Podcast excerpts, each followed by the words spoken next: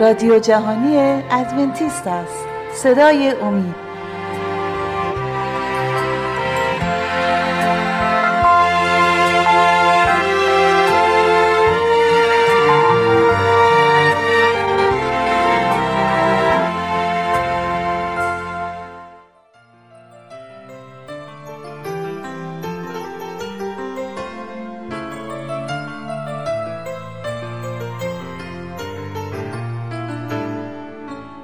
درود به شما شنوندگان عزیز و ارجمند. از سری برنامه های مکاشفه امید مطلب دیگری رو تقدیم حضورتون می‌کنم.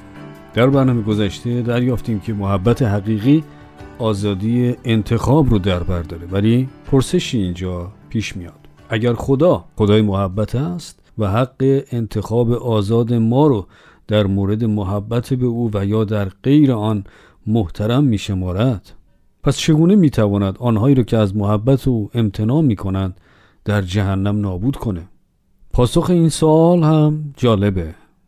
پاسخ اینه به دلیل محبت اوست.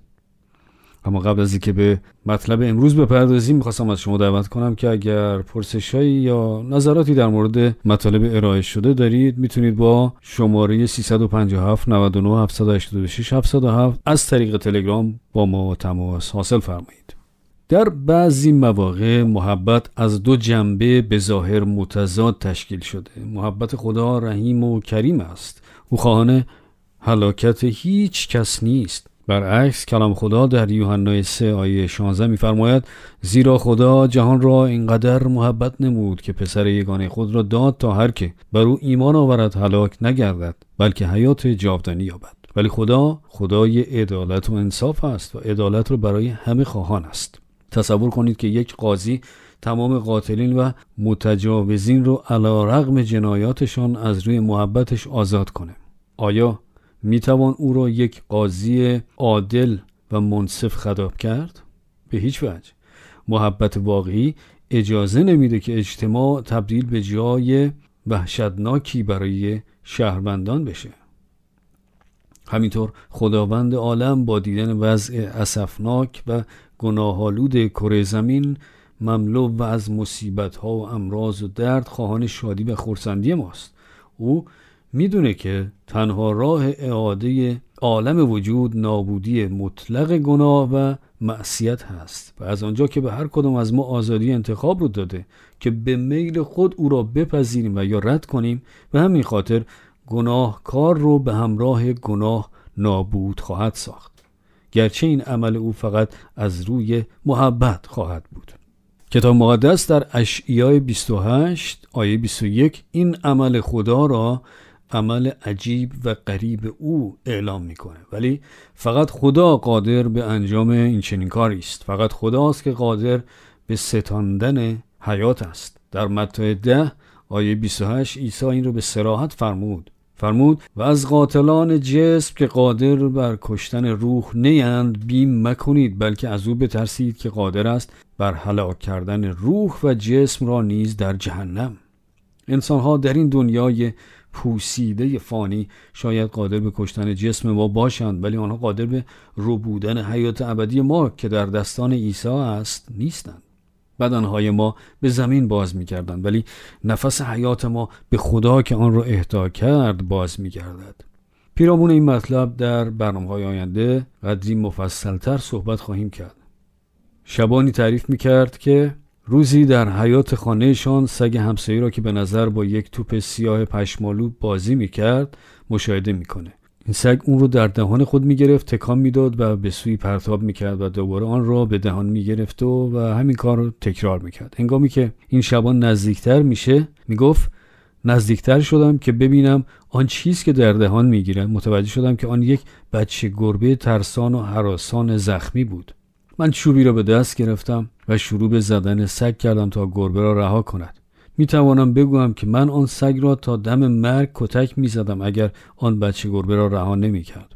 خداوند نیز به این دنیای ما نظر می افکند و می بیند که وفاداران به او مورد ضرب و شتم قرار می گیرند. آنها متحمل بیماری و مرض، سرطان، حمله قلبی و ایدز می شوند. آنها از نفرت و آزار دیگران رنج می برند و با بیرحمی با آنان رفتار می شود سرانجام خدا بر می خیزد و می‌گوید دیگر بس است. من به تمامی گناه و درد و عذاب خاتمه خواهم داد. برای به اتمام رساندن مصیبت و فلاکت او گناه رو باید ریشهکن سازد و از آنجا که به ما آزادی انتخاب داده سرانجام انتخاب کنندگان گناه را نیز باید نابود سازد. برای رویارویی با مصیبت گناه خداوند چهار گزینه داشت. نخست خداوند می توانست شریعت خود را به کناری گذارد چون کلام میفرماید زیرا جایی که شریعت نیست گناه هم نیست. محبت خدا این امر را غیر ممکن می سازد زیرا اگر خدا شریعت خود را منسوخ می کرد جهان هستی با همه زیبایی قدوسیت افت و انصافش به فنا می رفت محبت قانون و عدالت می طلبد. پس خدا نمی توانست شریعت را از میان بردارد. سرانجام می توانیم این سوال دیرینه را که چرا خدا رخصت وقایع نامطلوب و بد را در حق خوبان می دهد پاسخ گوییم. گزینه دوم این بود که خدا می توانست تمامی شورشیان و تقیان کنندگان را فورا نابود کند. هنگامی که شیطان در آسمان بر ضد خدا شورش کرد خدا می توانست او را بیدرنگ نابود سازد. خداوند می توانست هر فرشته ای که موجب شیوع گناه و تمرد شود محو و معدوم کند. او می توانست والدین نخستین ما را به محض تخلف و تمرد آنها ناپدید سازد و زوج دیگری را از نو خلق کند. حقیقت آن است که اگر به خاطر محبت و فیض او نبود همین کار را هم می کرد اگر خدا شورش شیطان را در نطفه خفه می کرد فرشتگان و ما انسانها او را فقط از روی ترس و حراس در خاری و فرومایگی خدمت می کردیم و نه از روی مهر و محبت. خداوند هیچگاه خواهان آن که مردم او را از روی ترس و حراس خدمت کنند نبوده و نیست. یا به قولی یا او را خدمت کن یا سرت را می‌گذارد بر روی سینهت خداوند خواهان این چنین رابطه‌ای با ما نبوده. خداوند در پی آنانی است که او را به خواست خود محبت کند نه به اجبار. بنابراین خداوند اجازه داد که گناه سیر خود را طی کرده که همگان این جلوه کثیف و مخوف آن را به خوبی ببینند. و وقتی خداوند گناه را نابود سازد تمامی عالم وجود معترف انصاف عدالت و محبت او خواهند بود. نخست لازم بود که جلوه واقعی شیطان به جهانیان آشکار شود. این به آن معناست که خداوند به شیطان اجازه داد که اساس حکومت و دولت خود را به معرض اجرا و نمایش بگذارد. او به شیطان اجازه اعمال پرگزند و آزار معصومین را داد. و حال اگر خدا در همه وقت پادر میان میگذاشت شیطان او را متهم به بیعدالتی می‌کرد و مدعی می‌شد که خدا مستبدانه قانون خود را به اجرا می‌گذارد. اگر در هر فرصت که ایمانداران از خدا کمک می‌خواستند خدا به داد آنها می رسید شیطان مدعی می شد که خدا اجازه نمی دهد که عالمیان به اختیار خود در مورد سلطه و حکومت او قضاوت کنند. این بدین معناست که تا زمانی که عواقب گناه تماما آشکار و شکوفا نشده بسیاری در این دنیا ناعادلانه متحمل رنج و عذاب خواهند بود. اما خبر خوش این است که رنج و فلاکت این دنیا موقتی است و در مقایسه با ابدیت شادی و خورسندی سایه زودگذری بیش نیست. خداوند همه اینها را جبران خواهد کرد. فکرش را بکنید اگر خدا هر دعایی را به خواست ما مستجاب می کرد زمان آنکه صورت واقعی شیطان به وضوح فاش شود بس به درازا می کشید و زمان بازگشت منجی عالم عیسی نیز به همان قد به تعویق می افتاد نهایتا هرگاه خدا در قبال ما پا در میان می گذارد به همان قدر بازگشت عیسی موکول به آینده می شود خوشبختانه خدا با حکمت و زرافت الهی می‌داند که چگونه و چه وقت به داد ما برسد کما که شیطان را در خباستش آزاد گذاشته لیکن ما را از مراقبت و محافظت خود مطلع و دلگر می سازد.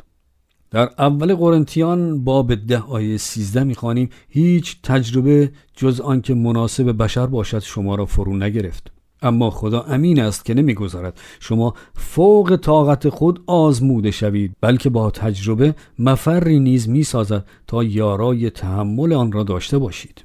برخی می‌پرسند که آیا منظور شما این است که نباید برای شفای بیماران دعا کرد؟ اگر این بازگشت عیسی را به تعویق میاندازد؟ البته که خیر. فقط خداست که این تصمیم را می‌گیرد نه ما. او می‌داند که چه موقع دعایی را پاسخ دهد و چه موقع بگوید کمی صبر کن. مهم این است که ما می توانیم به او توکل کنیم. قبل از اینکه به صحبت های امروزمون ادامه بدیم می‌خواستم از شما دعوت کنم اگر پرسشی در مورد مطلب گفته شده دارید می‌تونید با شماره 357 99 786 707 از طریق تلگرام با ما تماس حاصل فرمایید. چرا اتفاقات ناخوشایند برای اشخاص خوب پیش می آید؟ در این قسمت آخر اجدها و زن اجازه بدید یک جنبندی از صحبتهایمان بکنیم. محبت حقیقی در خفا غیر ممکن است. آن نیاز به ابراز و دریافت دارد. از این رو خدا انسان را برای ابراز محبت و نیز پذیرش آن خلق کرد. محبت حقیقی آزادی انتخاب رو در بر دارد. خداوند انسان را با اینکه می‌دانست بعضی از آنها به ضد او تقیان خواهند نمود به صورت خود خلق کرد. این تقیان زمانی صورت گرفت که شیطان آدم و را به رد محبت خدا متقاعد ساخت. برای رویا رویی با اتهامات شیطان علیه خدا و دولتش خداوند چهار گزینه داشت. اجازه بدید ستای اول اون رو با هم مرور کنیم. یک خداوند می توانست شریعت خود را کنار بگذارد. دو گزینه دوم این بود که خدا می توانست تمام شورشیان و تقیان کنندگان رو به حال خود به قهقرا رها کند. سه اگر خدا آدم و حوا را پس از معصیتشان از مرگ نجات می‌داد او مجبور بود که شیطان شورشگر را نیز از موت نجات دهد. این معمایی می‌شد برای خدا. و دیگر اینکه خداوند خواهان هلاکت هیچ احدی نیست ولیکن او باید عادل باشد. پولس رسول در رومیان باب 3 آیه 25 به زیبایی می‌گوید که که خدا او را از قبل معین کرد تا کفاره باشد به واسطه ایمان به وسیله خون او تا آنکه عدالت خود را ظاهر سازد. به سبب فروگذاشتن خطایای سابق در حین تحمل خدا. این راه حل به مغز شیطان خطور نکرده بود. او فکر می‌کرد که خدا را مات کرده است. او توان درک و تشخیص آن را نداشت که فقط محبت و عشق بیکران خدا است که قادر به تصور و نیز اجرای این چنین نقشه نجاتی می باشد. محبت لایزال و غیر قابل درک خدا جزای گناه را تماما پرداخت کرد. به واسطه قربانی جایگزینی کفاره همانانی شود که به اراده و عزم خود به او پشت کرده و جزای اعمال خود را پذیرفته بودند ولی همکنون با شانس انتخاب دوباره و پذیرش عیسی به عنوان منجی از هلاکت گذشته به حیات جاودان نائل شوند. به راستی که مغز انسان از درک این چنین محبتی عاجز است. این فقط و فقط در توان الهی است و بس. برخی می‌گویند که از اعتراف به نجات در عیسی خجل و شرمسارند. در اوایل صبح روزی در روستای کالج پلیس در ایالت واشنگتن آژیرهای آتش به صدا درآمدند. این روستا ایستگاه آتش نشانی خود رو نداشت. مردم از هر طرف با ها و لوله های آب فرار رسیدند که آتش را خاموش کنند. ولی افسوس که دیر شد. خانه در شعله های آتش بلعیده شده بود. اهالی این خانه تمام سعی خود را کردند ولی درمانده و ناگزیر از تکاپو باز ایستادند و شاهد سوختن تمام خانه و اموال خود شدند. در همان لحظه یأس و ناامیدی پدر خانواده با نگاهی به اعضا ناگهان متوجه شد که در هنگام ازدهام خاموش کردن آتش نوزاد شیرخارهشان را خوابیده در گهواره جا گذاشته بودند. به فکر هیچ کس نرسیده بود که نوزاد را با خود بیرون بیاورد.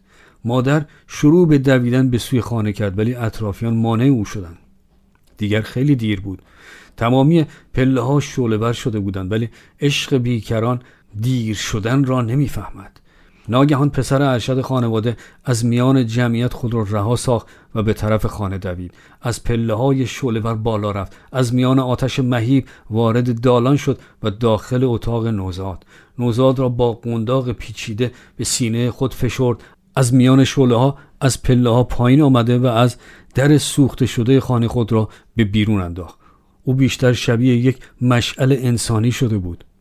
قنداق بچه را به سینه فشرده به روی چمنهای جلوی خانه به زمین افتاد و همه فرا رسیدند و آتش او را خاموش کردند. قنداق را باز کردند و نوزاد را بدون هیچ خراشی دریافتند. ولی برادر نجات دهنده او به شدت سوخته بود. او را به بیمارستان رساندند ولی پزشکان امیدی به نجات او نداشتند. ولی بعد از ماهها به طریق اعجاز آمیزی او زنده ماند. اما آثار سوختگی تمام بدن او را فرا گرفته بود. سالها از این سانحه گذشته. امروز در خیابانهای این شهر صحنه بسیار عجیبی را می‌بینید. دختر جوان بسیار زیبا دست در دست مردی با صورت و جلوه بسیار دلخراش و رقتانگیز در خیابانهای این شهر در حال قدم زدن می باشد. صورت او بسیار بدنما بدون لب بدون کاسه چشم بدون ابرو و موی سر.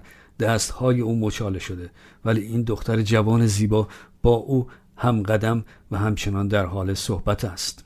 گویی با خوش ترین مردان در حال قدم زدن است. او از هیچ کدام از آثار سوختگی او خجل و شرمسار نیست چون که آن شخص نازیبا برادر ناجی اوست که سالیان پیش او را از شعله های آتش نجات داده بود. ما چطور می توانیم از زخم های دست ها و پاهای عیسی که ما را نجات بخشید خجل باشیم؟ کلام خدا در ابرانیان دو آیه سه میفرماید پس ما چگونه رستگار گردیم اگر از چنین نجاتی عظیم غافل باشیم؟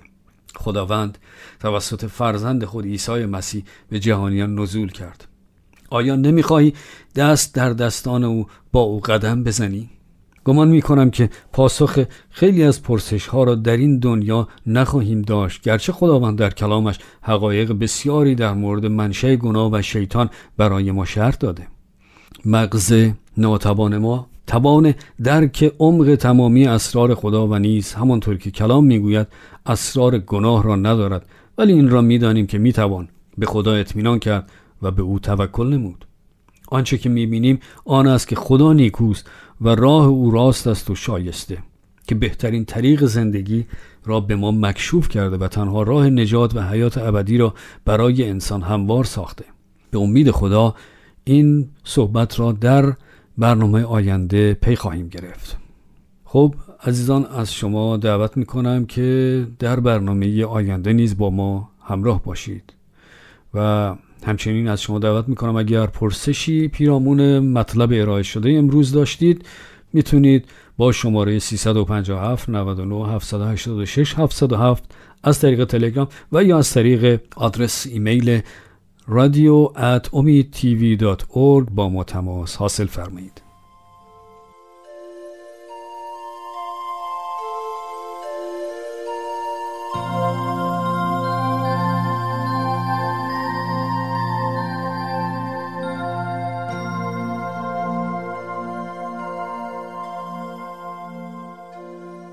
خب عزیزان در این بخش از برنامه همکارم خانم عزیمه مطلبی رو آماده کردند که تقدیم حضورتون خواهد شد. لطفا توجه فرمایید.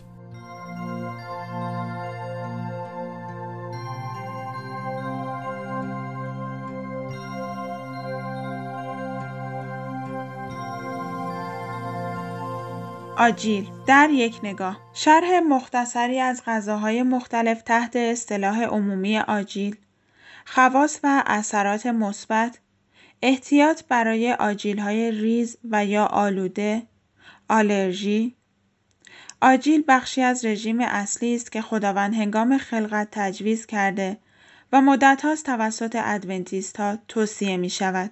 قبل از اینکه به مطالب امروز بپردازیم از شما دعوت می کنم که در صورت داشتن هر گونه سوال با شماره تماس دو صفر 357 99 786 707 از طریق تلگرام آنها را با ما به اشتراک بگذارید.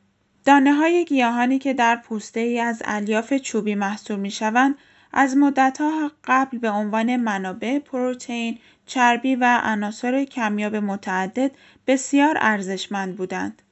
گردوی ایرانی که اغلب گردوی انگلیسی گفته می شود، بادام، بادام هندی، بادام برزیلی و پسته از مغزهای شناخته شده هستند.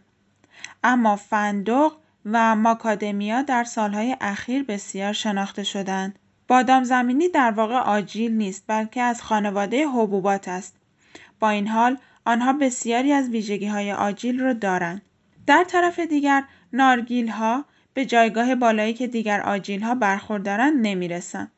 در فیلیپین مغز پیلی مغزی که مزه بادام شیرین می دهد یک مغز با ارزش است.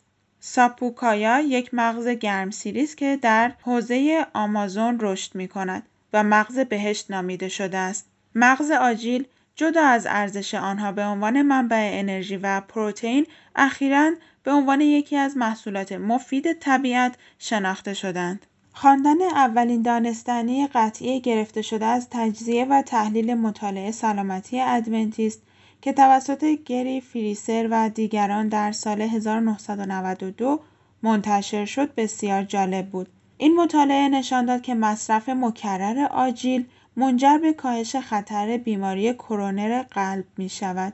در سال بعد جوان ساباته نویسنده مقاله اول یافتههایی را در مورد تاثیرات گردو بر میزان چربی سرم و فشار خون در مردان جوان سالم منتشر کرد.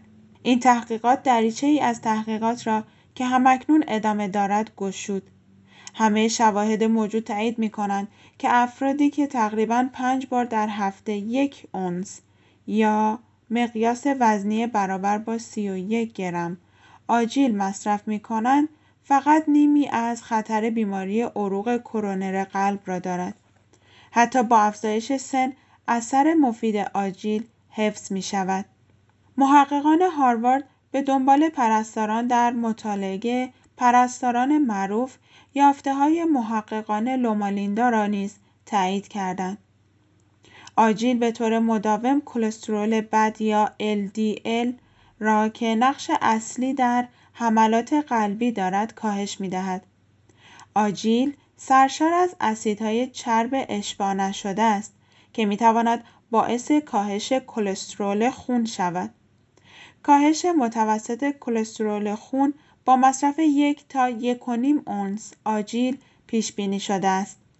اما برای چهل تا پنجاه درصد کاهش خطر بیماری عروق کرونر قلب ثابت نشده است. باید عوامل دیگری نیز در کار باشد. بسیاری از روغن بذر کتان به عنوان افزودنی برای رژیم غذایی خود به دلیل روغن امگا 3 موجود در آن استفاده می کنند. برخی تحقیقات نشان می دهند که بذر کتان کاملا خرد شده نسبت به روغن آن به تنهایی اثر سودمندتری دارند. احتمالاً به دلیل لیگنان های موجود در دانه ها. به طور مشابه یافت می شود که نه فقط در روغن آنها بلکه آجیل ها دارای بسیاری از محتویات دیگر هستند که اثرات مفیدی دارند. به عنوان مثال منیزیم، سلنیوم و سایر عناصر کمیاب در مغزها یافت می شوند. تا به اینجا مهمترین اثرات مفید مصرف آجیل را ارائه دادیم. علاوه بر کاهش سطح کلسترول بد به دلیل کاهش 40 تا 50 درصدی خطر بیماری عروق کرونر قلب برجسته هستند. مثل همه چیز در مصرف آجیل ها تعادل مهم است. افراد در مصرف بیش از حد حتی موارد خوب نیز امکان پذیر است. شاید در اشتیاق به آجیل باید به کلمه احتیاط اشاره کنیم چرا که کالری بیش از حد باعث افزایش وزن می شود. هرچند در یک بررسی که در آن روزانه 350 کالری اضافی به صورت آجیل به رژیم غذایی اضافه شد، در این بررسی گروهی که آجیل اضافی میخوردند وزن اضافی اضافه نکردند.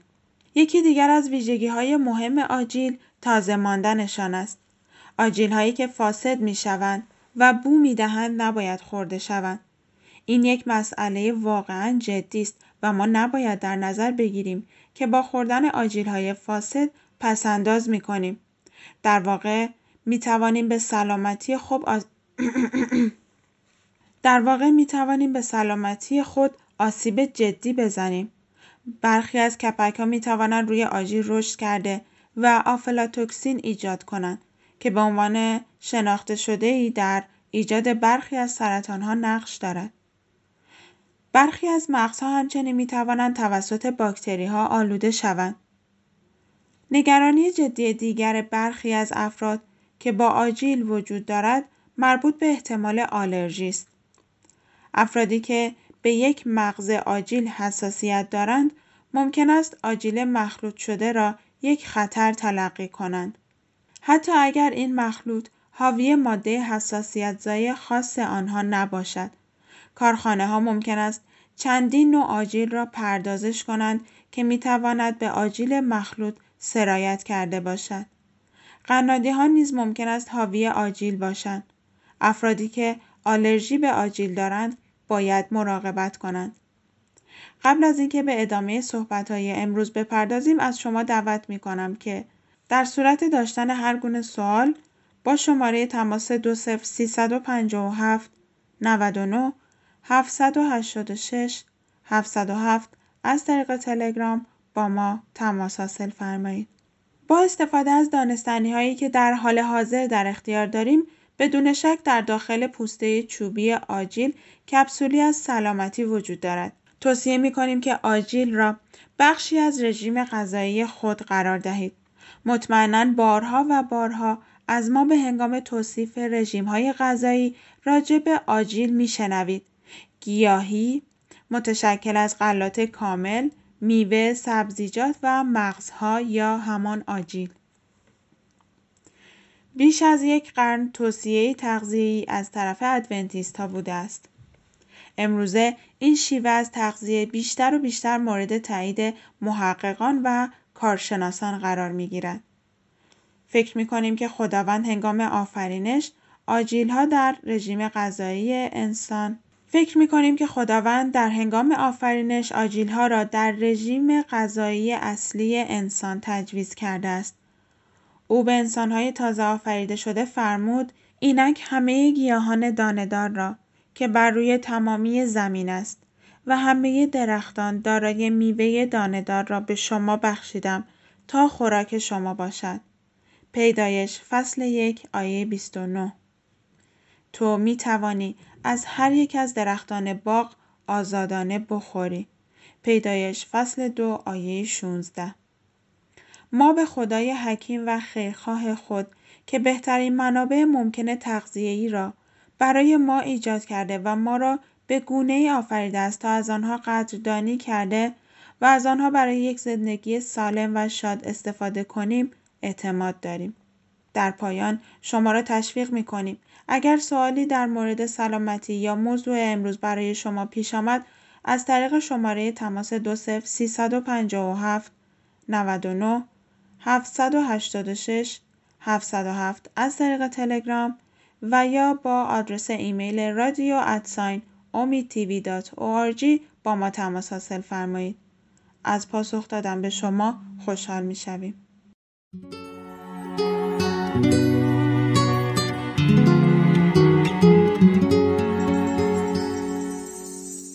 خب دوستان عزیز سپاسگزاریم که تا این لحظه ما رو همراهی کردید.